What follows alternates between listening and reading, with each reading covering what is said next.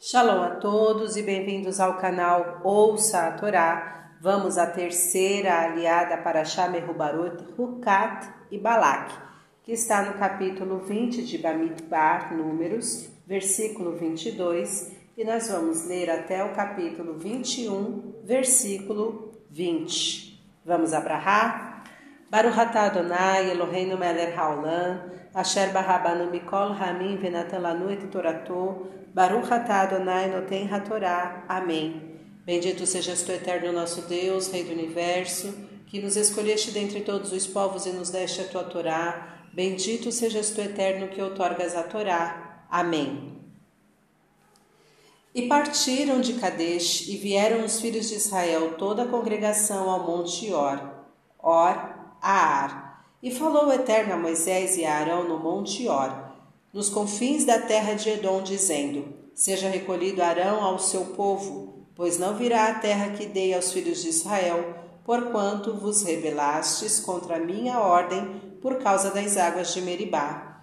Toma a Arão e a Elazar seu filho, e faze-os subir ao monte Or, e despe a Arão de suas roupas sacerdotais, e faze-as vestir a Elazar seu filho, e Arão será recolhido e morrerá ali e fez Moisés como ordenou o Eterno, e subiram ao monte Or, aos olhos de toda a congregação. E fez Moisés despir Arão de suas roupas, e fez vesti-las a Elazar seu filho.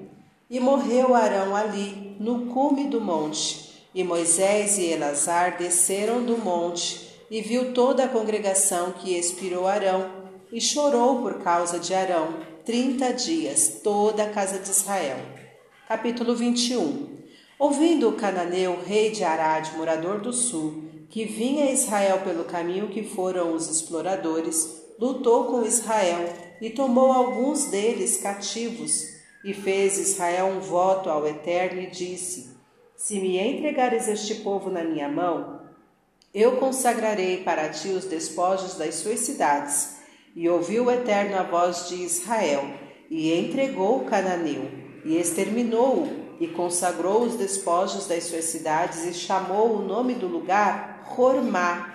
E partiram do Monte Or pelo caminho do Mar Vermelho para rodear a terra de Edom. E impacientou-se a alma do povo no caminho, e falou o povo contra Deus e contra Moisés: Por que nos fizeste subir do Egito para morrer no deserto? onde não há pão nem água, e nossa alma tem fastio deste pão tão leve? E enviou o Eterno para o povo as serpentes abrasadoras, e morderam o povo, e morreu muita gente de Israel. E veio o povo a Moisés e disse: Pecamos, porquanto falamos contra o Eterno e contra ti. Ora ao Eterno para que tire de sobre nós a serpente. E orou Moisés pelo povo, e disse o Eterno a Moisés: Faze para ti uma serpente abrasadora e põe-na sobre uma haste, e acontecerá que todo aquele que for mordido, olhando para ela, viverá. E fez Moisés uma serpente de cobre, e a pôs sobre a haste, e eis que, se por acaso a serpente mordia alguém, este olhava para a serpente de cobre e vivia. E partiram os filhos de Israel e acamparam em Obote. E partiram de Obot e acamparam nas ruínas de Abarim, no deserto que está em frente de Moabe, para o nascente. Dali partiram e acamparam no rio Zered. Dali partiram e acamparam na outra parte de Arnon, que fica no deserto e que se estende do território do Emoreu, porque Arnon é o limite de Moabe, entre Moabe e o Emoreu. Portanto, se diz no livro das guerras do Eterno, os milagres que ele fez no Mar Vermelho e aqueles nos rios de Arnon, e na corrente dos rios que se estendiam do meio do território de Ar, Moabe. E agora está junto ao termo de Moabe, e dali veio o poço, aquele poço que disse o Eterno a Moisés: Junto o povo e lhes darei água. Então cantou Israel este canto. Sobe, poço, cantemos-lhe, poço que cavaram os príncipes, abriram-no os cabeças do povo, Moisés e Arão com sua vara, e no deserto foram a Mataná, e de Mataná a Nahaliel, e de Nahaliel a Bamot, e de Bamot ao vale que está no campo de Moabe, no cume da colina que olha para o Leshimon, deserto. Amém. Baruch atah Adonai, Eloheinu melech haolam, asher natan lanu Torah temet, v'hayeu lanatah betocheinu, Baruch atah Adonai noten. Amém. Bendito sejas tu, eterno nosso Deus, Rei do Universo, que nos deste a Torá da verdade e com ela a vida eterna plantaste em nós. Bendito sejas tu, eterno, que outorgas a Torá. Amém.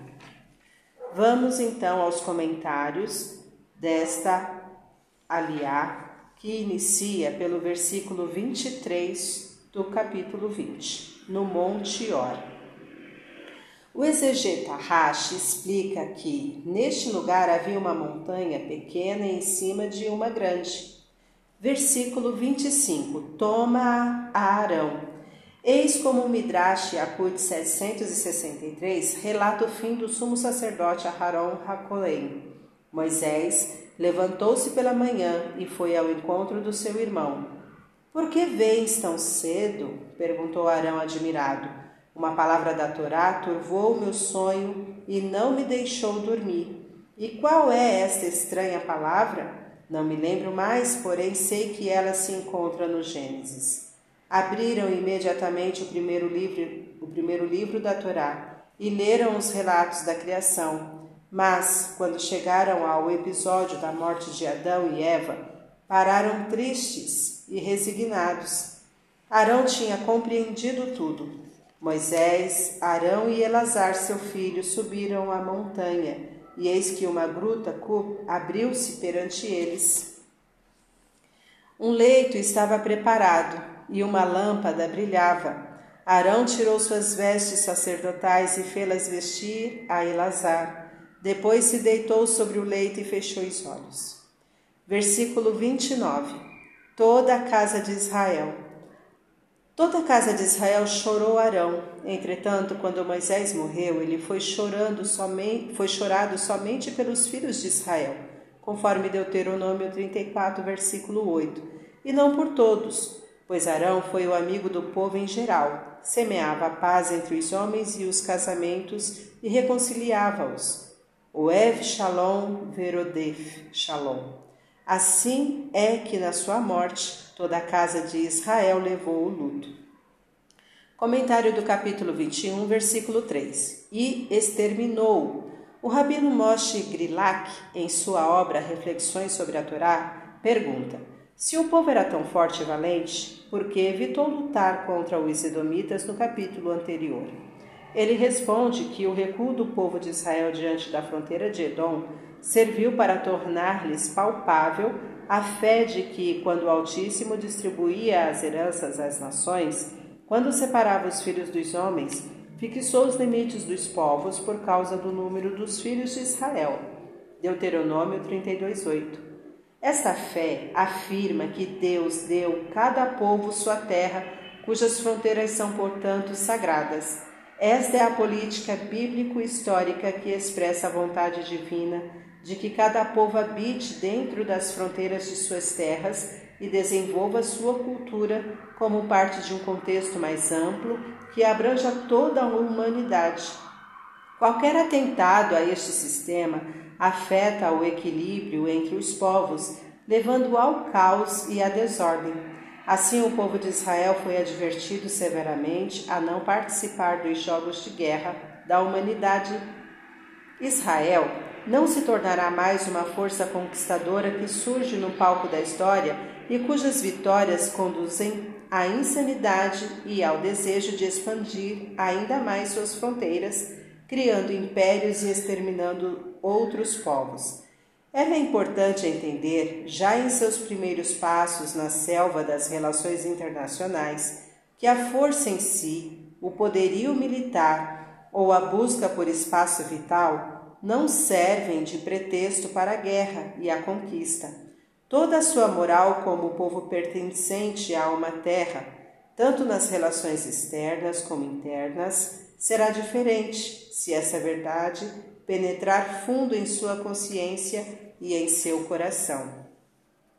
Este, estes recuos diante de terras proibidas ensinaram os filhos de Israel que eles não iriam conquistar a terra de Canaã, mas sim libertá-la. Pois, do mesmo modo que o Monte Seir foi herdado por Esaú, a terra ao norte do rio Iaboque, herdada por Amon, a terra de Israel pertence ao povo de Israel, como nos ensina o Midrash, Torat Koanim, Levítico 20, 24. Estou, referente a Deus, destinado a dá-las, dá-la a vós por herança eterna, e para que não venham a dizer, por que tu nos dá uma terra na qual já habita outro povo, o cananeu? Acaso não terias outra terra para nos dar? Mas vossa é a terra. Ela nada mais é do que a parte que coube a Sem, filho de Noé. E vós sois filhos de Sem. Enquanto eles, os cananeus, são filhos de Ram, e, os que eles, e o que eles fazem na terra, eles apenas tomam conta dela até vossa chegada. Enquanto esta verdade habitar o coração do povo, sua moral não será corrompida pelas guerras, e ele estará concretizando alguns dos princípios básicos e fundamentais da diplomacia divina.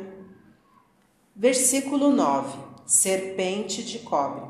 Conforme comentado em Êxodo 17:11, sobre se eram as mãos de Moisés que faziam o povo de Israel prevalecer na guerra contra Amaleque, o Talmud questiona: Acaso a serpente de cobre tirava a vida ou a restituía?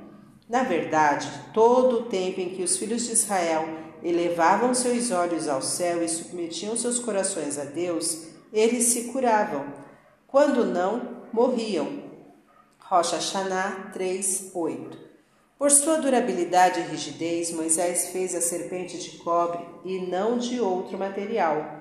Contra a luz do sol, tornava-se fulgurante e bastante visível, devido à altura da haste. Esta serpente foi guardada pelos filhos de Israel junto à vasilha de Maná e à vara de Arão no, no tabernáculo.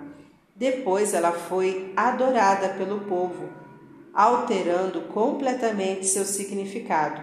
Foi então destruída pelo rei Risquial, Ezequias, conforme 2 Reis 18:4. Versículo 14. Nos rios de Arnon. O exegeta Rashi comenta aqui os milagres que aconteceram aos israelitas nos rios de Arnon e disse que se devem recordar também estes milagres conforme são lembrados os milagres do Mar Vermelho. O que aconteceu em Arnon foi que o povo de Sihon se escondeu nas cavernas que havia nas duas ladeiras dos montes entre os quais se achava o estreito vale de Arnon. Os israelitas deviam passar por lá e os amoreus iam massacrá-los. Porém, quando os israelitas chegaram ao cume do monte para descer ao vale, os dois montes se juntaram e os inimigos de Israel que estavam nas ladeiras foram esmagados sem que os israelitas percebessem. Entretanto, depois que os montes se juntaram, os israelitas passaram os montes, voltaram à sua antiga posição, e o rio do vale arrastou o sangue e os membros dos corpos dos inimigos esmagados. Foi então que os israelitas compreenderam o grande milagre e cantaram um cântico ao famoso poço de água que, segundo o Midrash, acompanhou-os durante os quarenta anos que estiveram no deserto pois foi por meio deste que os israelitas tomaram conhecimento do milagre ocorrido. Fim dos comentários. Tá gostando do conteúdo do canal? Então curta, comenta, compartilha. Se ainda não é inscrito, se inscreve, ativa o sininho e fique por dentro de todas as novidades. Shalom a todos!